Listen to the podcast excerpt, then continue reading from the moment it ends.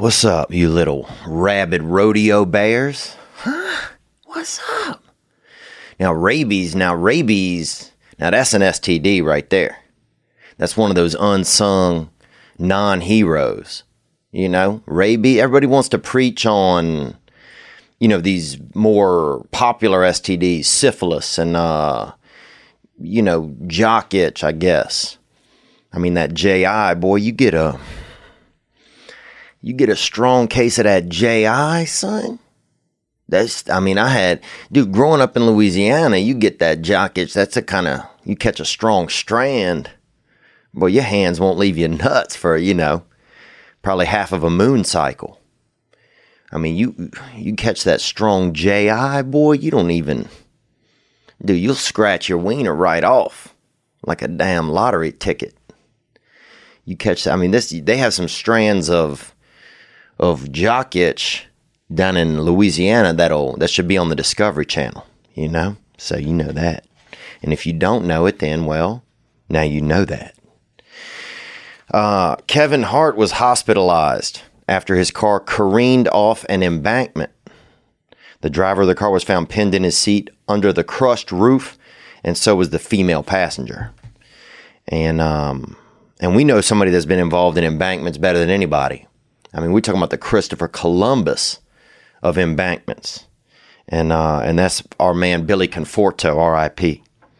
And right now, we got a special moment. Actually, I'm going to call his brother, Chucky, and get him on the line right here. And this is uh, Chucky. Hello. What up, Chuck? What's up, Theo? I'm doing good, man. How are you? I'm good. I'm good. How are you?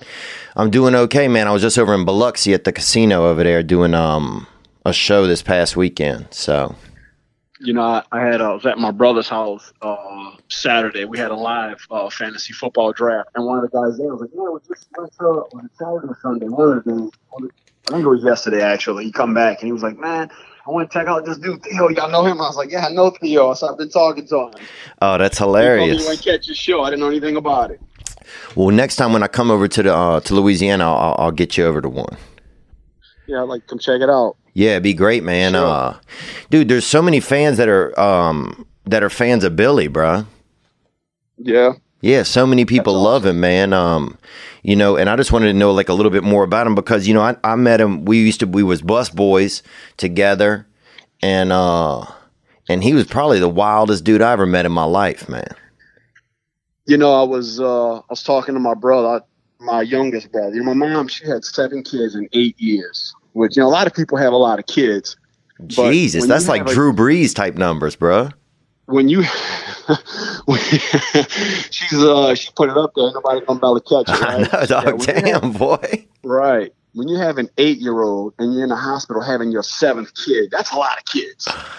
Wow. We're all from the same mom and dad. Yeah, same mom and dad. So it wasn't like, you know, she had a bunch, we have a bunch of baby daddies or whatever, how they say it these days. But yeah. I was telling, you know, so I was at my youngest brother's house uh, when I was texting you, I think yesterday. Mm-hmm. Man, my days is kind of confused. We was like up till like three o'clock in the morning as I was playing cornhole and my days are a little mixed up here. But anyway, we was talking. He was like, he just was like, man, Billy, he goes, man, mom, remember, you know, mom always sending us to the store and running back and forth. And Billy came over one day. He's like, "Nigga, I got your bike." and he was like, "Man," he goes, "Mom, make me go to the store time and run errands. I got your bike." And he's like, "How did you buy me a bike?" He goes, "I didn't buy it, but I got you one." that was Billy. You know what I'm saying? That was Billy. He was wild, man. Yeah, he was one of a kind, dude. He I mean, I don't even, yeah, he and I were bus, but well, I guess he was a waiter at this restaurant. And then next thing I know, dude, he was always, he had us always on like all kind of weed adventures. He was doing, he was running weed. He was always getting his car fixed. Um, he, he, he would well, give we you. We was all doing that a little bit together with, you know, with the, with the weed and stuff. Actually, I'm a felon because of that. Oh, I, got Chuck, it, I got it explained. I mean, I got a, I actually got a pardon from the governor, which worked out great for me. But dude, I remember we was working at the restaurants, and then yeah, dude, I remember I used to drive him across the lake to get weed, and we would come back with so much weed, bro. Well, the person he was coming to see you talking to. Oh, there we go, man. Well, look, nice to nice to talk to you again, man. Dude, and y'all had the craziest fucking family. People was boxing. People was uh, I mean, eh, people was they people were on pills. Everything was going on. Yeah, drugs did run. Uh, they tore our family apart. You know, it was Billy, uh, and then our three cousins, Ronnie, Chuck, and Jimmy. Mm-hmm. Uh, you know, a few of them the boys could box. I mean, they were good. They were going somewhere, but that monkey got on them. They couldn't get it off. It was tough. I'm, you know, man, I'm. It's what do you do? You know, they don't want to be that way. I just talk to Billy about it all the time. Like Billy would get in these, uh, he would get in these moods where you know he you wouldn't see him for a while, and you, we all knew what he was doing. But then he would show up, and it would be Billy again. He'd be like, "Come on, we're gonna work out." And he Billy was always the same way. So he'd have to get the camera out. He always had this Polaroid camera, so he'd get the Polaroid out, and he would take a picture, and he was like, "I'm holding on to the picture, and we're gonna tell you know." And so we're gonna oh, check yeah. them in, yeah. So we goals. take the pictures, right? So then we would go work out hard, and boy, he wouldn't let you. Uh, you couldn't skip, you couldn't cut a, a rep short. He was on you. That's how Billy was. And even like I heard one of your casts about the steroids, and you said that I had a flashback. I forgot Billy used to be like that. I remember. Like he was he was doing I think like Winstrol something crazy, and he yeah. was like, and I kind of was like, man, I kind of want to do that too. I'm playing football, and I'm like, you know, I'm like, man, I want to try that too. So he's like, all right, this is gonna be the routine. This is how we're gonna eat. He would just write it all out. Billy was just crazy. He was like a mad scientist, and he was like, so he would tell you, all right, we got to take it a half hour before we work out. And when you said that, I remember distinctly one time being in the car with him. He's like, it's a half hour before the gym. Pull over. I'm like, well, wait, let's wait till let's go to the apartment or something. Your apartment is around the corner from the gym. No, we got to stop right now and do it. And we actually was shooting other with steroids on the side of the road. Hell I'm yeah, like, bro. You said that, I'm like, holy shit. I don't know if you just was saying that, like just telling the story, but I'm like, that actually happened. No, that happened, man. We did it over off of the interstate over by between Slidell and uh the exit by the movie theater, bro. We would duck off over there and fucking pipe them down, boy. And I hate to cut that call short right there, but um, you can listen to the entire call on our second YouTube channel, uh, Theo Von Clips. So you can check that channel out, and it's got a lot of unique stuff on it, and it will have the entire uh, conversation with Chuck, uh, Billy's brother. Um, wow, just fascinating, man. And that, yeah, and I talked to him for nearly an hour, so uh, you guys can enjoy that there. But yeah, being able to chat with the just, I mean, that real, I mean, just that human fiasco that uh, that Billy Conforto was getting to talk to his brother. Man, pretty sweet. Um, let's get into this episode. How about that?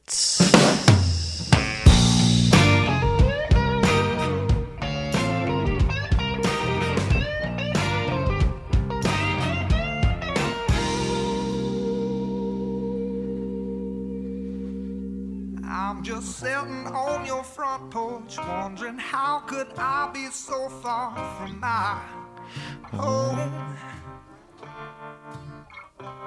And my mind is somewhere else, but when I find it, I'll patch up where it's been blown. Now I'm just floating on the breeze, and I feel I'm falling like these leaves. I must be cornerstone. Oh, but when I reach that ground, I'll share this peace of mind I found. I can feel it in my bones. But it's gonna take a little time for me to set that parking brake and let myself unwind. Shine that light on me. I'll sit and tell you my story. Shine on me. I will find a song and I'll sing it just for you.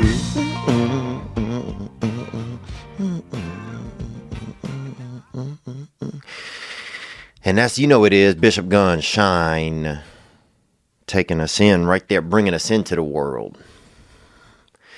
I wonder if when you're born, like you could hear, I wish they had a little bit of that womb music you know, I wonder if maybe when you're born they should play certain music.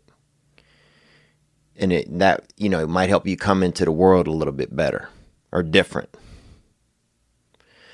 You know, it would be like you know, like you know, like that song, Shine Your it might be, you know, just a real natural kind of Christian birth right there. You could have some rap music if you want, if that baby was just kind of, you don't even know if you're gonna, you know, if you're that excited about the baby, you know, or if you kind of just hooked up with a man and you don't even know that man. Maybe they have that song, pull over, that ass too fast. Pull over, that ass too fast and they could play that in the delivery room. So at least the baby, when he comes into the world, he kind of knows how he got out there, you know?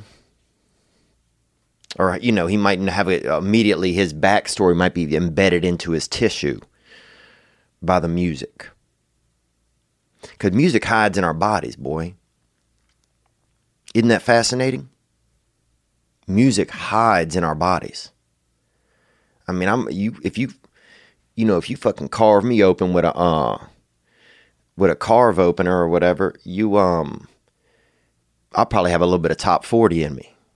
You're definitely gonna find some goo goo dolls down there by my ass. You feel me? You're gonna hear, you know, because music. It, one time, a guy, you know, hit punched me really hard right in the jaw, and immediately I started hearing that song. Um, in the end, the only thing that matters you know, that Linkin Park.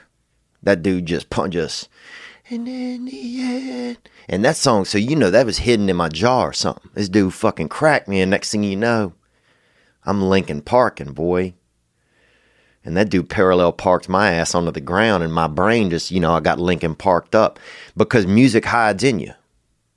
Somebody might hit you with a damn, you know, if somebody, you know, might hit you with a damn, uh, like a beater stick, like a stick used for for beating others. They hit you with that bitch in the back, and next thing you know, you start. I keep a close watch on this heart of mine. They'll beat the fucking Johnny Cash right out of you. You that's the thing. You, the music could really hide in our bodies. So if when a baby was born, they put a little bit of music on that maybe really, you put that, you know, some some just some music like uh one of them Jamaican guys, like kind of a weed, you know, um who am I thinking of? Bobby Marley. Bobby Marley. You know, no woman, no cry. They get that in you and it really affect your system positively, I think, over time. Um, shout out to everybody and uh, support to everybody over there dealing with the hurricane. And it's that time of year, you know, Mother Nature has got a recipe book out. Because because you got the summer is kind of set, settling down. You got the rain, the rain is coming in, winter. And Mother Nature's just kind of flipping through the pages, okay? What we got, okay, we got a scattered storm over there. You know, we got to make an entree out here in the on the coast.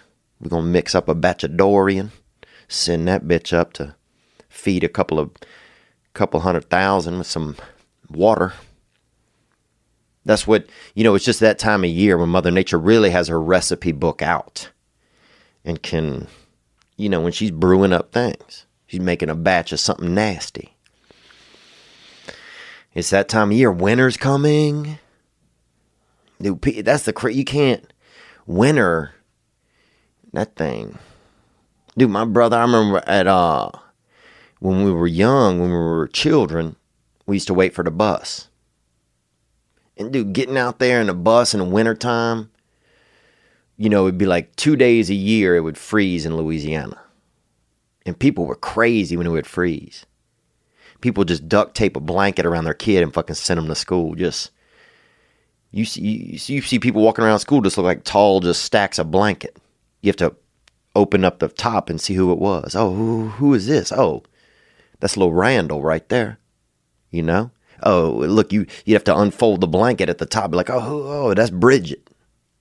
And Bridget all fucking duct tape, kids looking all kidnapped, kind of, but warm. And, and, and, and you would just get so, you know, you get out there by the bus stop and breathe in the air and just make them ghosts, you know, you could see your air, you could see your breath living, you know, just forming outside of you. Beautiful. and it would just be, oh, And we would do. I remember if my hands, you know, my bro- my brother one time, sometime would have gas, you know, body gas, you know, um, you know what I'm talking about, body gas, man, farts. And he would give you a set of air mittens, dude. If your hands was real cold, he'd have he'd say, "Hey, put them put them over by my butt," and he'd hit you with them warm. He'd hit you with that a dose of that warm body air, and give you those just those hand mittens, bro. Just lace you out with a set of air mittens right there. Keep your hands warm for about 15, 18 seconds. And that's teamwork too, man. It really is teamwork. You know, because it's that's the thing about being in a winter place. It brings people together. You get that togetherness. You have you got to snuggle. You know, the plants are dying, so you got to take care of each other. You know, people's lives become more pertinent when you got the winter going on. You got to be careful. You can't step certain places because you'll slip, you'll die because of the ice. So you have to be real careful and I think that things seem a little more precious in the wintertime. Human life does. Because it's at a little bit more of a rarity. It's not as abundant as it, as it is. Um, but yeah, everybody who's bracing for Dorian and dealing with it, good luck to you. Stay strong out there, dude. And I say get out there and be a hero. Get out there and be a damn hero we had a boy in our town, boy, this dude, little Chico, they called him. And he was black. I guess he was he was like a young black gentleman. Or he might have been just kind of dark Mexican. You know, kind of like um you know, like uh, you know, dark Mexican. And he would get out there and he if a storm was coming, he'd get out there with a sword, bruh. This dude, he was fearless. He'd be out there battling the wind because, you know, in Louisiana, they get them gusts. And a gust will hit you at 40 miles an hour and fucking tickle your ass real hard. Like a pervy uncle, bruh. A strong wind gust will fucking just make you get you get out all your tenderness. And um and he would little Chico be out there with a fucking sword, bruh. And he was real, real he was real light. His bones probably if you were holding all of his bones in your hands you if you weren't you might not even know if you what you might not even know you were holding them. That's how light he was. He was just you know he didn't have a lot of uh, calcium in him. And his daddy was real light. His dad i remember one time fell off the roof and just kind of went side to side and then just kind of landed on his stomach real softly so this just the family not real they had low calcium and that's that's you know it's uh I don't know if it's a birth defect or what it is, but it's God. It's God doing what He likes. But little Chico, bro, oh, this dude also the craziest thing about him, he always he would look for Easter eggs year round. So he was that kind of dude. He look you you know you do, you be outside and he'd be always looking for Easter eggs. And I think he didn't really get the whole concept of an Easter egg hunt. He thought it was, you know, I don't know. I guess one of them, he went to the first one he ever went to, and he just thought that life had changed and now you could always look for him. But I remember he'd come over for dinner sometime and he'd fucking spend half the half the meal looking for eggs, around the house and shit. Like, damn, little Chico boy, Get your little dark Latino ass back here, dude. We trying to fucking finish off these potatoes, boy, we ain't getting any cookies, little buddy. But he really loved Easter eggs, man. He would always. And then he got depressed, really, I remember a little bit as we got older because he didn't find, you know, it was so rare that you found eggs. And so he, you know, when you're constantly looking for something and you don't get it, sometimes it can really lead to some depression, but but that's life. Um, what else is going on? I've been in training in Atlanta for a week. Training. Um, we did training for movie training and working with. It was like working with. Um, you had assault rifles, AR-15s, and you had Navy SEAL trainers training people how to interact with the weaponry, how to use the weaponry, how to maneuver and move as a group Um, really next level type of stuff. I think just handling that piece because you, I want to get out there and fucking Clint Eastwood. You know, I hold an AR-15 to the side and just and but it's very organized and very and we got to shoot blanks. We got to shoot blanks, which was uh, film blanks, and so they make a louder flash than regular bullets do, and they make a louder sound, but they don't have any projectile. So that was kind of interesting to see. And we learned also though that that the the blanks even if you had like a water bottle, the man showed us and you shot it from about 6 feet away, it would obliterate it. So even the blanks, the air blast that comes out of the weaponry is extremely severe. So you have to be cognizant of that. You can't just be, you know, shooting blanks at people because people will bleed to death. But uh what else did we do? Um you know, it was just like you get there and there's the script, there's the table read and everybody's uh you know, it was just a lot. It was a lot in one week and just kind of seeing what's going on with it and um and getting to meet Christopher Pratt, we'd never met. Very nice man. The director, everybody there, beautiful people. It's uh but I was there for a week and then I went to uh, Biloxi. And a call actually came in from Biloxi, and I'll hit that one right here. Um, here we go. Yo, Theo, what's up? This is John McReef from Spanish Fort, Alabama. What's up, John, in Spanish Fort? And I got a stepsister that lives over there in Spanish Fort over there. And they're doing well. She got two children. One of them's a uh, ginger, real tall, tall ginger. Onward just calling to let you know, man, you did the damn thing in Biloxi last night. My wife and I are still laughing and talking about the show, man. We had a fucking blast. Uh, everything you said was fucking hilarious and on point at all times. The show was great. The opening act was fucking amazing. Everything was Damn. perfect, man. The show went off, uh, except for the knucklehead lady sitting behind me uh, but you called her out on that bullshit uh, with her loud ass. Gang, gang. There you go. Thanks for calling, man. Yeah, that was fun in Biloxi. That lady, I did call her out, dude. That was good too. She said, "Oh, you should have a Mexican kid." I remember she yelled, and I was like, "Well, if I want to have a loud kid, I'll come talk to you." That's what I said. So we really put her in the silence booth, didn't we? Yeah, man, Biloxi's crazy. You down there on the Gulf Coast, you dude, they got everything. They got fish swimming through the air down there. They got trout. They got this. They got carp. You know, they got carpenters. You'll see carpenters, but it's just four fish fucking doing some drywall. I mean, they got real fish everywhere. It's real just fish ridiculous down there. Um, but thank you guys for coming out. It was a lot of fun. Man, it was fun. So many people came, you know, and uh, just to be down there on the Gulf Coast. And you can't even get any cocaine down there because it's wet. Everything's wet down there. You find an oyster in the damn cocaine. You'll do half a line and fucking next thing you know, you got a pearl. You know, you just, you got a, you know, you got a pearl that you found. So it's, it's a different place, man. But it was, yeah, it was a joy, bro. It was a real, real joy over there. And people came out. What else happened, man? I was going to tell you guys about something that happened.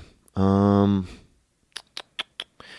something that that I was thinking about. Oh, Louisiana won the Little League World Series.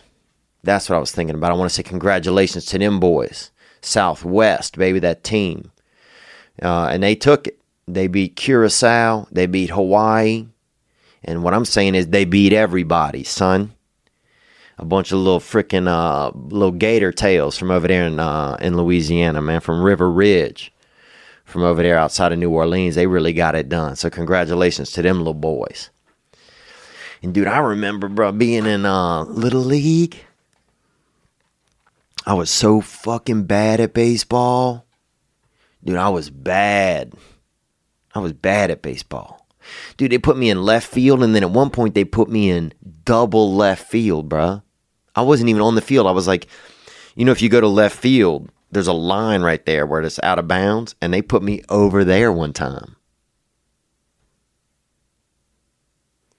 So at that point, you're almost you're like an assistant coach, really. And I remember, dude, I remember one time they put me so far out there. I was by these woods. I was about probably about 11, 12 feet deep into some woods. And uh, I could barely even hear the game. So that's, you know, and I remember they had a couple mushrooms out there. And uh, I remember eating a couple of those bitches, boy. And look, you playing baseball and you have a couple mushrooms, bruh, the whole world becomes the outfield. Dude, I I don't know what game I was playing. Dude, I was try- I was playing Connect 4 inside of my brain, bruh. I was trying to rearrange my toes. I was trying to put them in a more I was looking at my feet. I remember thinking if I could put my toes in a more effective order.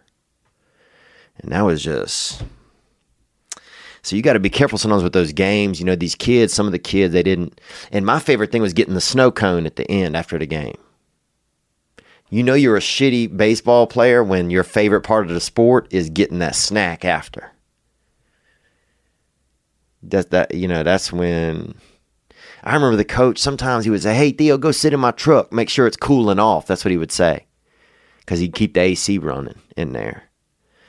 And I'd sit in there for 20 minutes while the other kids were practicing and just, fuck, I must have been horrible. God, I must have been horrible at this shit. Damn. So Bear Grylls, y'all know him. And the funny thing is, his name Bear Grylls, but never once have I seen him eating any Kodiak, boy, brown, black, grizzly, polar, bear. I haven't seen him grill up one slice of bear. Bro, you can't have a name and not do it, okay? What if your name was Wizard Daddy and you don't do any spells, bruh? Then that's really not really neat, is it?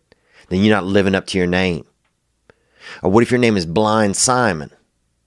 But when people say Simon, you don't even react and you can see really well. Then you're not who you say you are. Bear Grylls. first of all, grill up a little bit, bit of bear. I'd like to see you carve up a fucking cut of cub, baby. Okay? And gum that shit down. That, you know what I'm saying? You know how strong you would be? So Bear Grylls don't even grill bear.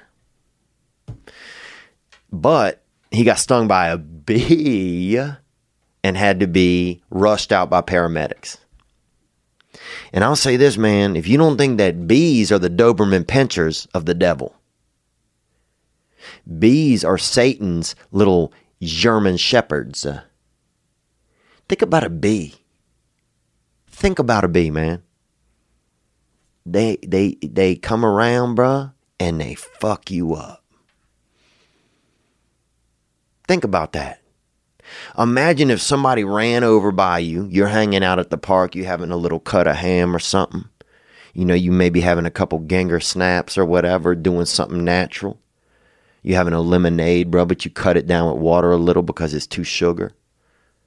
And somebody runs up, bruh, a little dude, bruh, runs up, pulls out a fucking knife, fucking pokes you like that, and then he dies. That's a bee. That's a bee, man. That's what a bee do. Bees do that kind of shit, bruh. A bee would kill you if it could. The problem is God don't give a bee a strong enough sword just to fucking hurt you. But bear, if you can't handle a bee sting, dude, I remember getting stung by a bee, bro, in both of my fucking eyelids, boy, at the park one time during summer camp. And I still had to go to camp. My mom didn't give a damn. You can't see, dude. Well, you know, God wants you to relax on the inside a little bit and calm down. You know, you, you just darkened out, but you still have to go to summer camp. I don't give a damn. I'm gonna put some calamine lotion on my fucking forehead. She even put it on my eyes, I remember, made me go. Made me drink a whole bunch of water. That shit was horrible, boy. But different times, man. But Bear Grylls, boy, you can't handle a bee sting? That's crazy. Oh, what's going on, man? Everything. Let's get another call that came in here. The hotline 985 664 9503. And first, also, let's say this, man, um, that this episode is brought to you by BetterHelp. BetterHelp will assess your needs and match you with your own licensed professional therapist. You know, I've been seeing a therapist for a while. I had been, and recently I stopped seeing them, seeing her as a woman. You know, and now I'm gonna go back. I just decided yesterday I need to go back to seeing a therapist. Um, BetterHelp will assess your needs and match you with your own licensed professional therapist. You can start communicating in under 24 hours. It's not a crisis line, it's not self help, but it is professional counseling done securely online. Sometimes you don't want to go to a therapist in town. You don't want to walk, you know, you don't want to be seen walking into a therapist office. But we need help. Sometimes we need help. And I want to talk about that in a second why I feel like young men now need more help or, or, or are appearing to need more help. Um, but BetterHelp, you can log in your account anytime and send a message to your counselor. Uh, there's a broad range of expertise in BetterHelp's counselor network. It's more affordable than traditional offline counseling, and financial aid is available. BetterHelp wants you to start living a happier life today. And I do believe that if you can find ways to get out of your head the maze that is in your head, or to maybe make the walls of that maze not as high, that you can live a more comfortable life. Because I've found that to be true for myself. You can visit betterhelp.com slash Theo, T H E O. That's better, H E L P, and join the over 500,000 people ta- taking charge of their mental health with the help of an experienced professional. There's a special offer for this past weekend listeners. Get 10% off your first month at betterhelp.com slash Theo. And you can find a therapist or counselor that you can you can speak with them on the phone. You can FaceTime. You can FaceTime on the computer, Skype. Um, you can text with them. You just people you can communicate with that can um, sometimes help us think outside of ourselves uh, because sometimes we can't handle it ourselves um, betterhelp.com slash Theo. 10% off uh, your first month. Also, if you need help, but in other ways, hiring is a challenge, man. Think if you got to hire somebody. Old days, you go outside, maybe do a lasso, set it up, you know, put a couple cranberries or something out there. Somebody reaches for one of them fucking CBs. You pull that lasso tight, bring them into your house. Next thing you know, you got them doing filing or you know, clerical work. Hiring is a challenge. But there's one place you can go where hiring is simple, fast, and smart. A place where growing businesses connect to qualified candidates, and that place is ziprecruiter.com slash TPW.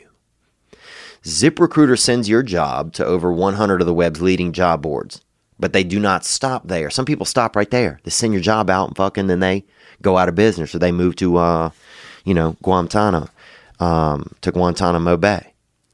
But ZipRecruiter sends your job to over 100 of the web's leading job boards. With their powerful matching technology, ZipRecruiter scans thousands of resumes to find people with the right experience and invites them to apply to your job. As applications come in, ZipRecruiter analyzes each one and spotlights the top candidates so you never miss a great match. It's so effective that four out of five employers who post on ZipRecruiter get a quality candidate through the site within the first day. And right now, my listeners can try ZipRecruiter for free at this exclusive web address, ziprecruiter.com slash TPW. That's ziprecruiter.com slash TPW. ZipRecruiter, the smartest way to hire. Yeah, you got to have smart ways to hire. You got to hire smart. Um, you know, I was in uh I was actually I was working out this morning and I got a trainer. Got a trainer. You know, and just because I struggle, I know sometimes with the motivation. So if I can help cure that part, then I can uh, be more effective. And actually, you know, breaking breaking a sweat and doing that kind of stuff, it's it's a good use of my time because it makes it takes me out of my brain. And this morning I was thinking, man, I was having to do these like sled pushes and stuff. And and I was like, man, sometimes when I kept thinking like, oh, this is hard, it was hard. But then at one point I was like, well, why don't I quit thinking with my brain and just think with my body? You know, why don't I just let my body take control of the moment? Instead of sitting there thinking this is hard, why don't I just use my legs and see how hard it really is? And once I did that, I started feeling, I was like, oh, this isn't as hard as I thought it was.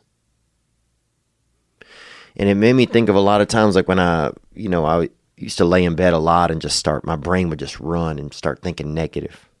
Right when I wake up, my brain just, man, you got this, this thing is hanging over your head and this, and, you know, maybe here's a lie that you told and you haven't really straightened it out yet. And that comes back, land on my, on my shoulder like a bird every morning. And, and then this problem, you know, you got this, you know, uh, you know, you got this business thing you got to take care of and you need to respond. And all these little birds land on my shoulders right when I wake up and it's all, and it's negative chirping. But that's just if I lay there and listen to my brain. But if I get moving and get my feet going and get into my body, then I find, oh, wow, I'm, st- I'm getting things done. My brain's not able to just talk to me because I'm actually taking control and I'm doing something.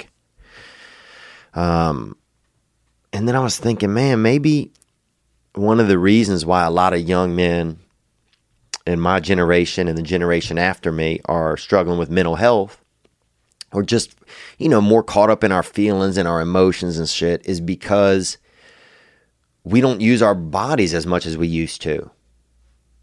Like our fathers, our, you know, and our grandfathers, they had to, a lot of them worked more labor jobs. You know, a lot of them, there wasn't everything wasn't automated. They had to move more, they had to do more things. So they were more in their body. They were taking action, physical action. Whereas now it's like a lot of us aren't. A lot of those jobs don't exist. Things are more automated. So we get more in our brain. You know, and I think our brains just aren't used to being able to just be so sedentary. And when the brain gets sedentary, you know, and just sits around and it's not you know, it's when it's when your body's moving, your brain has to kind of like control just function of what's going on. But when or when my body's moving, when my body's still, my brain just starts to just swirl. You know, it just starts to just pontificate and consider and worry but if I keep my body moving, my brain's like, okay, I got to pay attention to what's going on because I have to make sure the body's okay. You know, I can't bump into things or run into a, you know, a saw or something or, you know, get hit by, you know, something, do, you know, catch some electricity or something. So, so what I'm saying is like, I noticed that when I was pushing on this sled at the gym, when I, when I was in my brain, I was like, fuck, this is hard, man. Damn I don't know if I could do this and oh, how much longer do I have?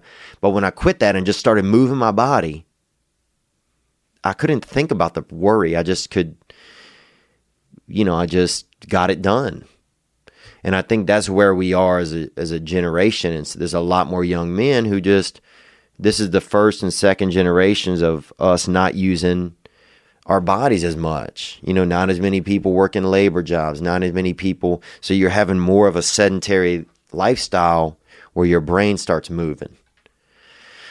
And and I think that that's why we're having just cuz we're more caught in our brains and we're having more mental health issues because we're using our brains all the time but but we're not using them in conjunction with our body at the same time.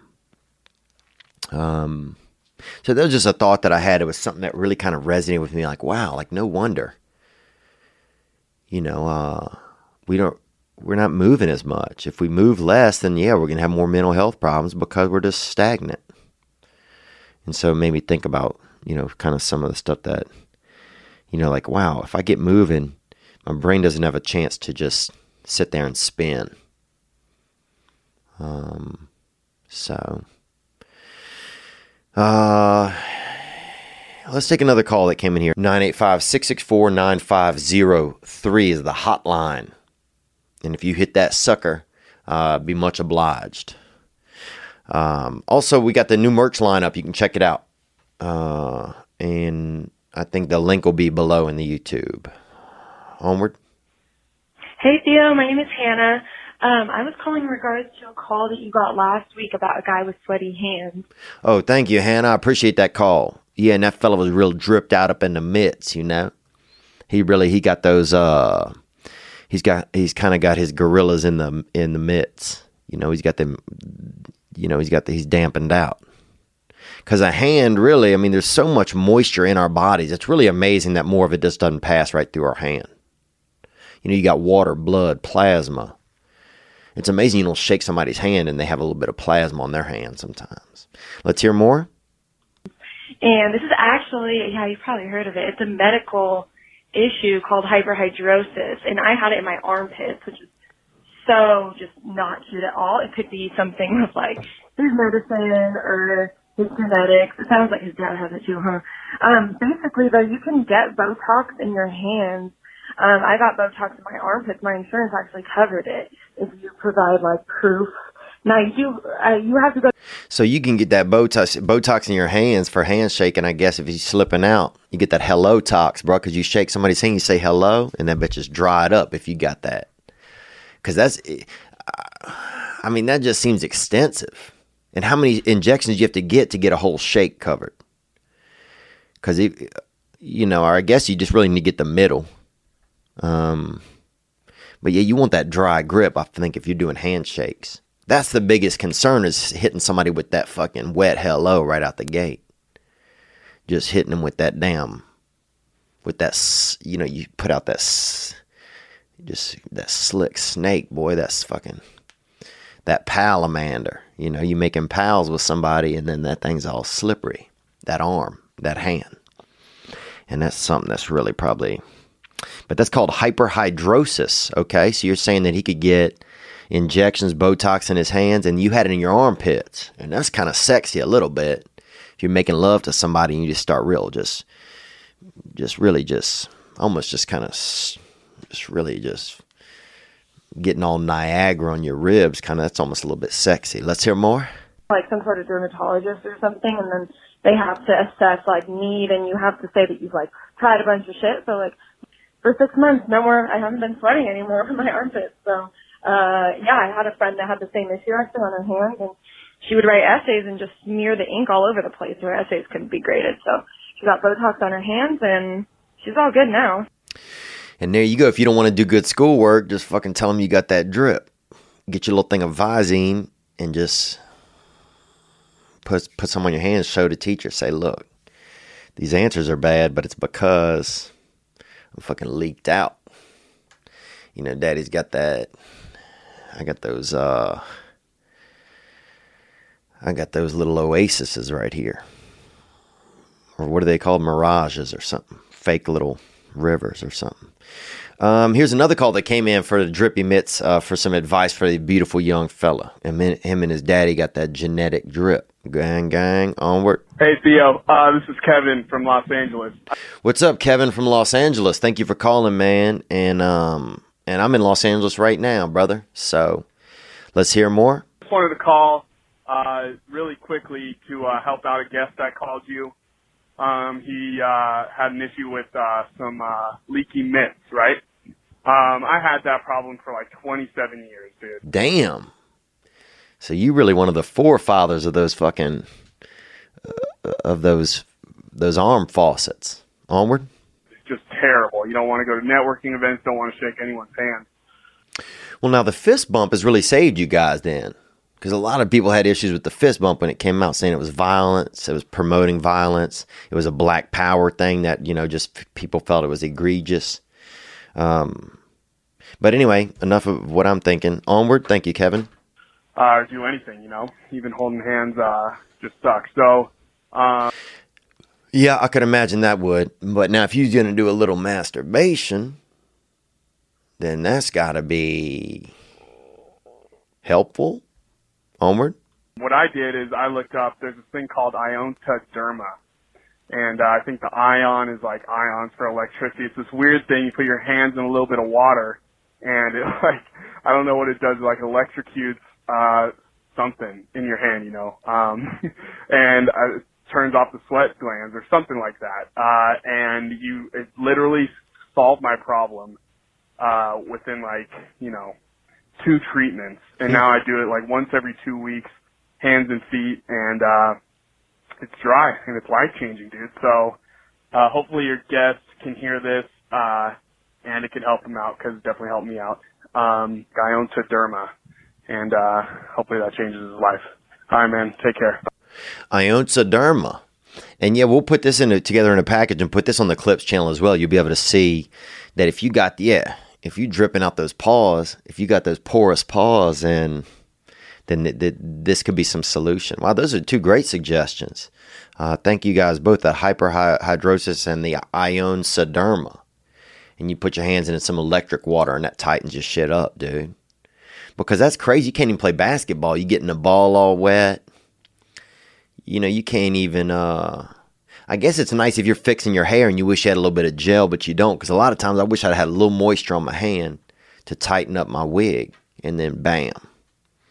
So I guess there's things that help and things that don't. But also, dude, I gotta say this: I got the worst haircut of my life in Biloxi, Mississippi. And maybe I shouldn't have got my hair cut at a casino. That's the truth.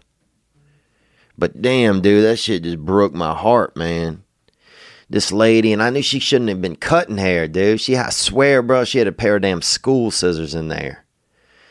And I knew right when I sat down, she goes, Oh, I'm really one of the best hair cutters. And I said, Fuck, this ain't going to be real well.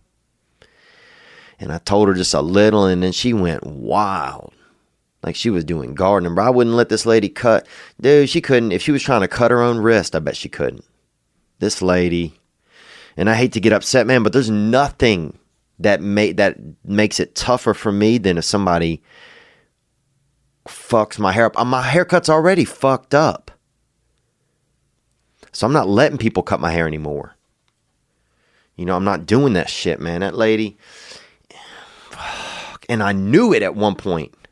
At one point, I said, please stop. And I sat there, boy, and I knew it. And all I could see was how horrible I was going to look for the next five weeks, just knowing that this that this is how things had occurred. And that shit chewed me, bro. And she just the back, she made it all thin and shit, and and it, I don't know, man. And I and then here's the worst: she didn't even tidy up around my neck. You know, you get all that straggling shit on the back of your neck. Look like a newborn animal a little bit. You get that that fuzz and stuff in your ears. She didn't even tighten any of it up, dude. But what do I? That's what I uh, like. I sometimes I just man, why'd I get my hair cut at a casino, man? It just pissing me off, dude. Some of the choices I make. I should have known that shit, man.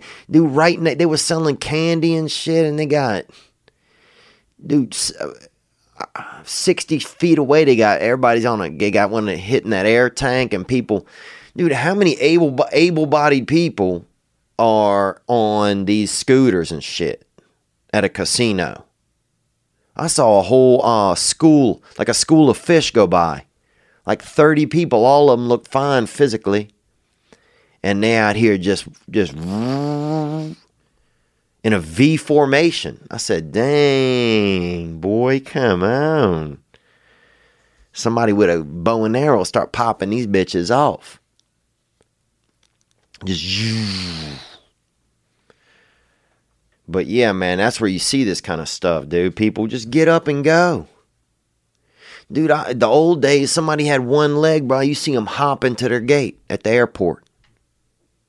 You see them just, yeah, yeah, yeah. Do you need some help? Yeah, hey, let me get on your back for a second. People helping each other out. Now everybody's in the wheelchair you'll see five. Uh, it's just that's how they do it now. It's just different. You know, oh, you got this big family, everybody's sharing a gas tank, a tank of gas or something, or air, oxygen at the casino on these scooters. I'm telling you, man, put these motherfuckers out in left field.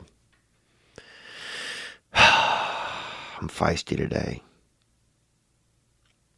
I'll be okay. Everybody's okay, man. You know, it's just we got to get back in our physical bodies. We got to stay active because it keep our brain from running over time. It keeps our brain from running over time. Um, what else, man? Here's a question that came in from Patreon. This from Dalton Wyndham. How has it been getting away from Los Angeles for a while? Do you think staying away for several weeks will push you to relocate, like you've mentioned before? Gang, gang. You know what's funny, man? I think um, even just having been in Atlanta for the past week, I start to get an idea of okay, this is what life would be like if I lived somewhere else. You know, there was some good things. Uh, you know, Atlanta is Atlanta's cool, man. It's so spread out. It actually reminds me of Los Angeles a lot of a lot of places.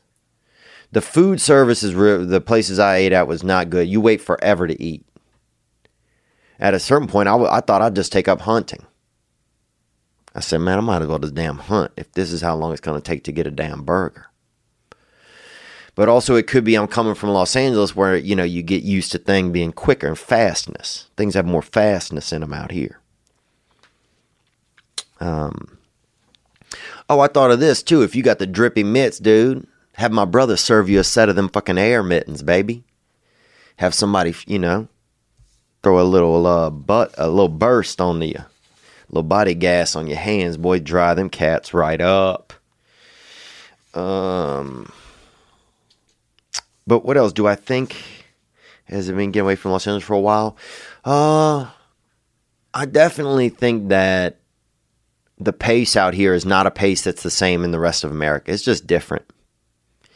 You know, uh, the rest of America feels a little bit more like everything is more at home and more laid back. And then you get into some city environments and it feels like you're just used to uh, things being quicker. Um, so I think I need to, it shows me that my level of patience is gotten accelerated. So I need to lessen that. I need to take a little bit of the PSI out of my uh, ability to be patient.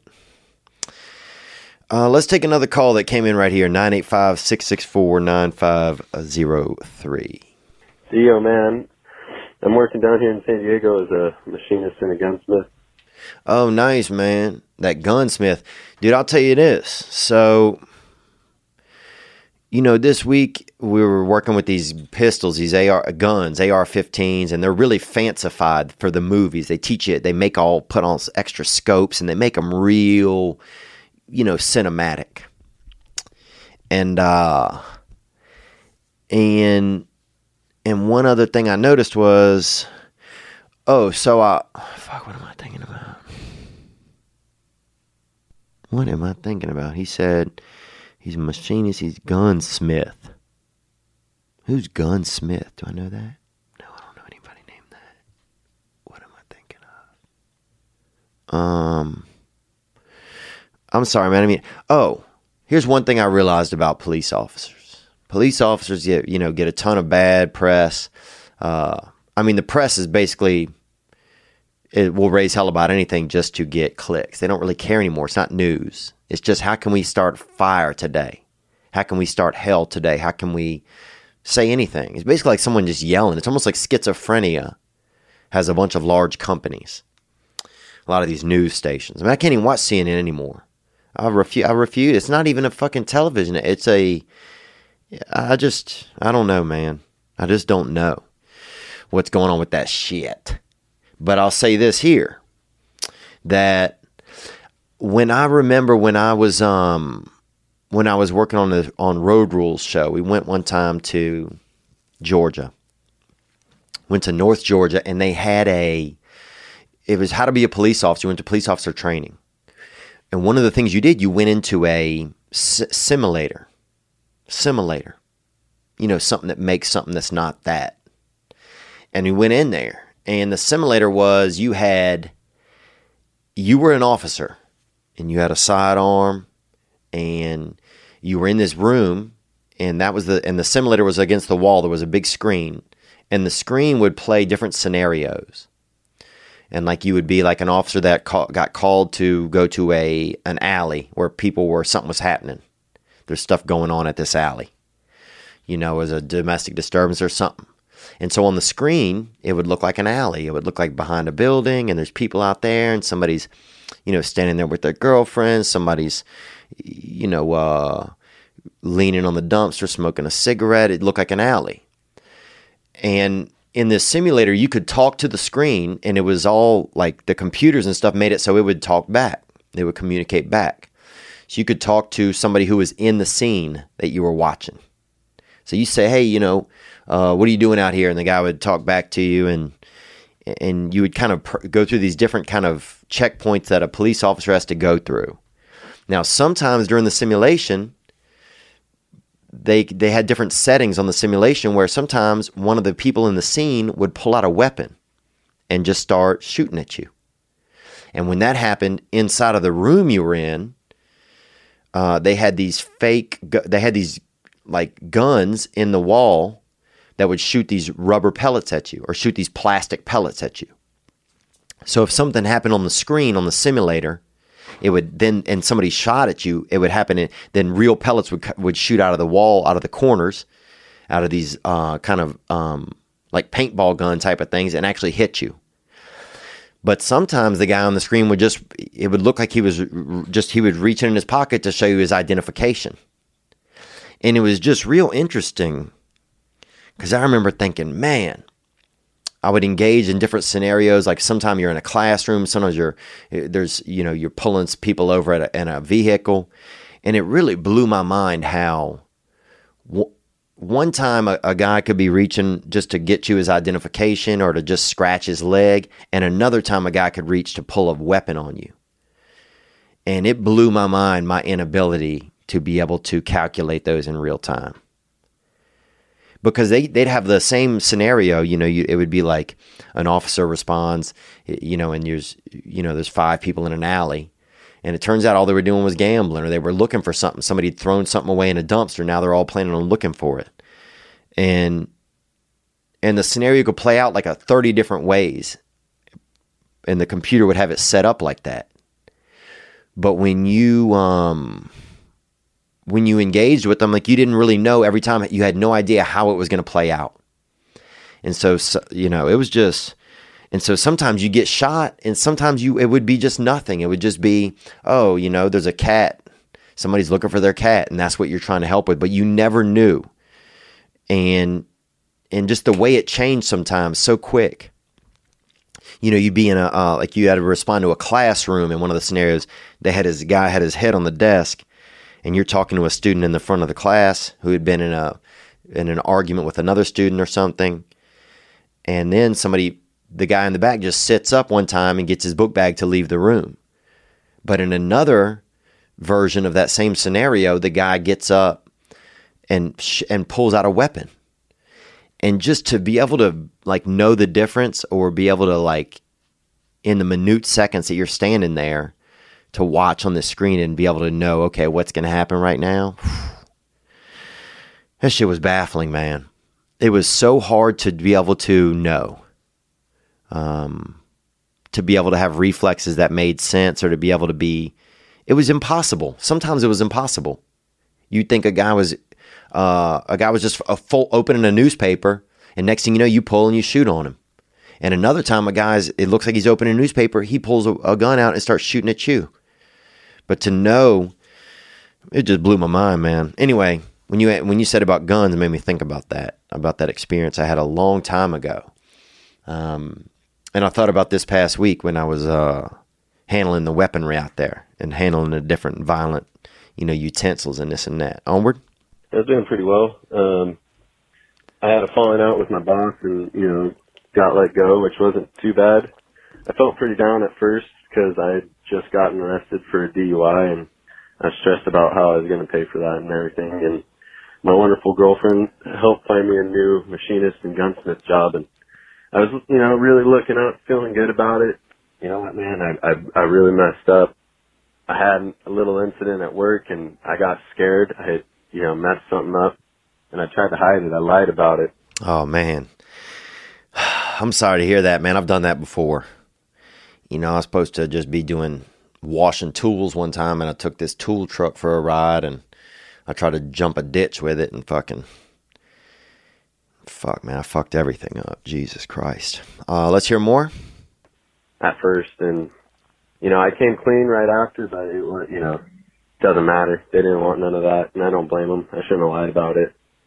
And it just really sucks because, you know, now I don't know what I'm going to do. I embarrassed my girlfriend who helped me get the job. Hmm.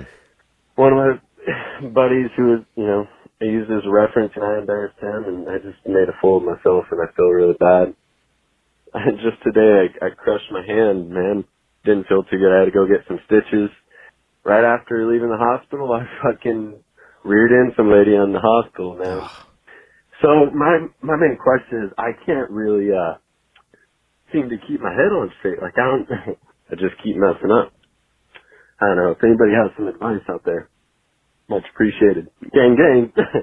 you you're the man, I love you. All right, bye. Love you too, bro. I love you too, man. I'm sorry you're struggling with some of these things. I, isn't that such a bad? It's such a tough feeling when you feel like you just everywhere you turn, you you make mistakes or you mess things up or, um, you know, and I'm, I, I can really relate to that, man. I can really relate to thinking, because then I start thinking I'm no good. I'm no good as a person. That's where that the, when that kind of stuff happens in my life, I start thinking I'm no good as a person. And then I don't want to interact with other people anymore because I feel like, oh man, every time I interact with people, I just end up kind of messing their lives up or doing something bad. And and the safest thing for me to do is just stay away from others and be be and just keep to myself. But then when I do that, the little dark arts really can bloom even stronger because I'm just alone with my thoughts. And let me say this, man. Uh, my brother helped me realize this recently that what I do and who I am are, can be different things. If I make mistakes, that doesn't mean that I'm a mistake. Okay, you're a good person. You have made some choices that didn't work out the way you wanted them to. You probably feel the repercussions of those are really huge and you can't surmount them but you can. You know, and all these things aren't happening at once. You know, I know it feels like they are, but you can solve them one at a time. Now, if you apologize to somebody, you can't expect them maybe to immediately accept the apology and and be okay. That's now that's that's something we can't expect. But you can let them know, hey, this is the choice I made. This is why I made it. I made a mistake. Let me know how I can, if there's something I can do to remedy the situation. I know you helped me get this job. Um, let me know what it is. I think if you're honest and sincere, then you can repair those those damages. I really believe that. Now you may not repair them immediately. It may take a little bit of time for those to completely repair or get better. So just recognize that. Don't don't think if that doesn't that, that you know they don't accept me immediately or they don't that that you're that everything's horrible or it's never going to happen. That's not true. But the choices you make or things that happen or things you do or things you're a part of and who you are, those are two different things, man. You know, this doesn't mean you're a bad person. This doesn't mean you're not going to be successful. This doesn't mean you're not capable. It doesn't mean you don't deserve to live in this world or to be a part of a loving relationship or to have somebody care about you. This does, that doesn't mean any of these things. You know, it sounds like um, you maybe could just use some help overall. It seems like with the way that you are operating in the world. You know, sometimes the way that we think the world is and the way that it really is are a little bit off. And for me, I got into that's why I did got into 12 step uh, and stuff like that, recovery programs, because those things really helped me. You know, I always thought that everybody was, I was, I don't know, I thought that it was all about me. Like, I don't know, sometimes I still do. I don't know. I, I'm trying to think of what I thought. Hmm. I always thought that life was this weird competition, kind of that everybody was keeping all these scores and nobody was. It wasn't really happening. People were just trying to survive, and people were just, uh, and for the most part, people were trying to do well. And they were trying to do well by one another. Um, and when I learned to interact with the world at an easier, softer way, uh, things got easier for me in every asset, in every facet, relationships, employment. You know, I learned how to, uh, you know, just the value of, of, of, of telling the truth. Sometimes I lie about shit, man, that I shouldn't even have. Still do sometimes, but not like I was before, man and I felt like the world didn't want me. That it just like I was just here in it sometimes, and now I, I know I'm a part of it, just like other people are, and that we all make mistakes. And a lot of times, people are really understanding when they when you're really being honest with them. You know, somewhere inside of me a long time ago, I felt like if I was honest with people, that they weren't going to love me. I think. You know, and I think some of that just went back to maybe at, at a young age or you know, maybe I felt like I was really expressing need and I didn't get the response that I wanted. And so somewhere inside of me, that part of me closed up and didn't really open up correctly again. Um, but that's not true, man. You there's a couple of things that have occurred, and you can you can remedy them for yourself, and you can change the way that you behave so that they don't happen again, so you don't feel this way again. Um, and that's what I did find when I got into uh, 12 step and type of stuff is I found an easier, softer way to live, which I didn't think existed, man. God. You know, I thought that the world, like, and I still feel like it. Sometimes I take my own willpower back so much, and it's like I just, I'm trying to control everything. And man, I can't do that. I can't do that. And thank God I can't. If the world revolved around me, dude, it would fall apart. You know, I don't even have any milk at home. So, fuck. You know how I'm doing. But it's going to be okay, man. I promise you. And if you're not feeling good, take a nap or something and take some positive action. Um, but don't sit around just thinking and just feeling. Move your feet. Move your feet, man, and your brain will follow. Take action. Uh, and you can remedy these. You can remedy these things. Millions of people have been through the same type of time you're having right now, and they are okay. And they are living lives right now that are comfortable and loving, and uh, and there's nothing wrong with you as a person. You know, there really isn't, man. There's nothing wrong with you as a person you there you are involved in some things right now where you haven't made some of the best choices. That's okay. You know what that is? It's human. And the beautiful thing is, it sounds like there's a lot of people around you that also really can see the, the good parts of you.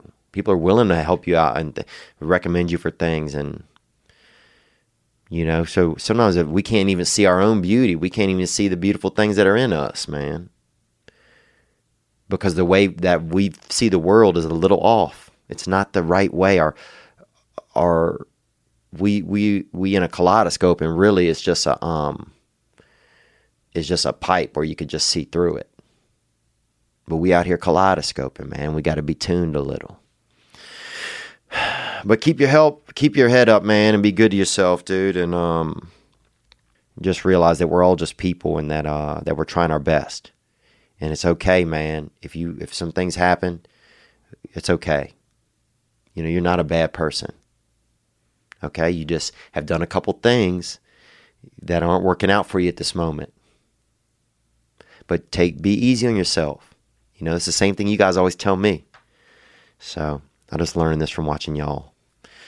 Um, but yeah, I'm so excited for Dustin Poirier this weekend, dude. You guys know I am. I'm always talking about on Instagram and shit and uh, I just you know uh, you know um, he just has I, I don't know man. The guy just I, I feel like he fights for people that can't fight for themselves a little bit. He's that underdog. You know he's that thing inside of all of us a little bit that uh, and it's in, and, and to me there's just something inspirational about it. Uh, and I think it is to anybody but I'll tell you this, man, and this is one time where it makes more sense than ever, dude. Be good to yourself, brother. Uh, you know, be good to yourself, man. I mean, fuck, dude. They I was in so far in left field, dude. I was even one time. I remember I got a job bagging groceries, and I was still in the game. So I, you know, sometimes life puts us in some precarious scenarios. Uh, but that's okay. That's okay, man. Life. This is a. It, it this is is a challenge for everyone. It's a challenge for everyone. So just don't be too hard on yourself, man. You can be all, you can be all right. I promise you. I promise you, man. I've felt so bad about myself, and and right now I feel okay. And you will too. It's okay, man. It's okay. And I'll keep repeating that, but I just want to make sure that you know it. You know that you are that you are okay. It's gonna be all right. Um you guys be good to yourselves, man. Check out that uh the whole conversation with um with Billy Conforto's cousin, man. You got to make sure that you check that out, man. Chucky, uh, or Chuck, sorry. You check out that whole. Uh, oh man, he just sent me this picture. Oh man. He just sent me this picture of Billy's mom wearing the RIP Billy Conforto shirt. And one of the dogs is like kind of getting onto her lap a little bit. Man, God is good, bro. Humanity is powerful, dude. I'm Chuck. I, I, he, he just said, uh, just gave my mom her shirt, Tears of Joy. Man. Yeah, it's okay, man, if we make mistakes or we mess up because we just we can we can we can get things back on track and we can tighten up and we can affect people. We don't know the actions that you know the friendships we're going to make the effect that they're going to have on people years later. Years later there's a picture of uh, billy conforto's mom right here wearing a shirt uh, tears of joy he said. You know that's the power of people right there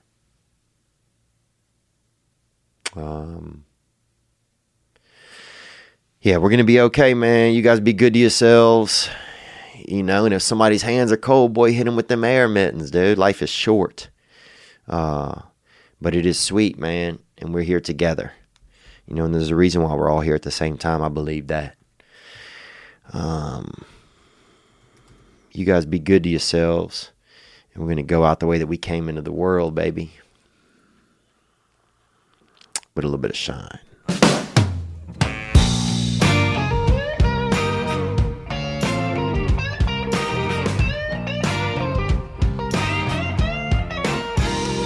R.I.P. Billy, man. Love you, brother. I'm just sitting on your front porch, wondering how could I be so far from my home? And my mind is somewhere else, but when I find it, I'll patch up where it's been blown.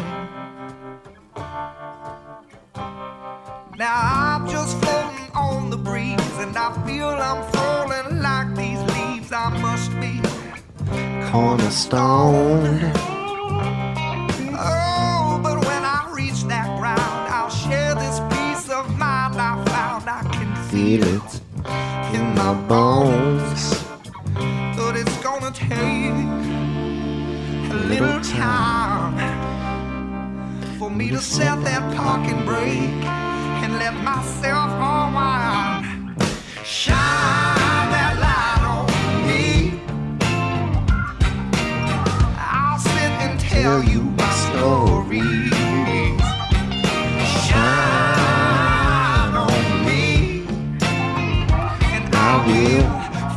Song. I will sing it just for you.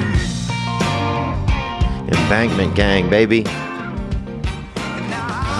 moving way too fast on the runaway train with a heavy load of my past. And these rails that I've been riding on, they're worn so thin that they're damn near gone. I guess that they just weren't built to last.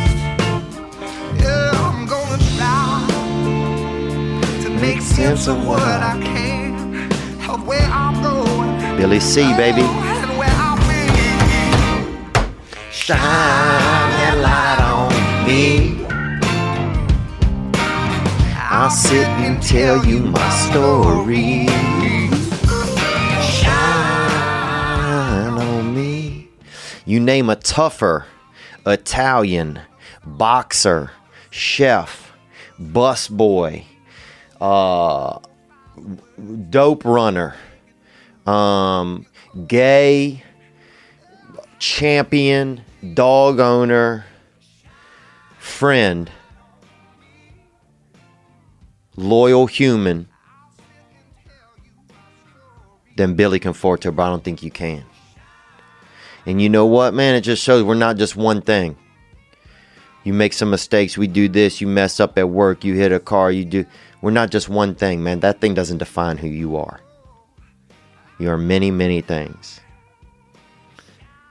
And more often than not, all the things that you are, when we put them together, man, that we're okay. You know, we are a good person. Um, you know, just look at the big picture of who you are, because I bet it's a nice image, brother.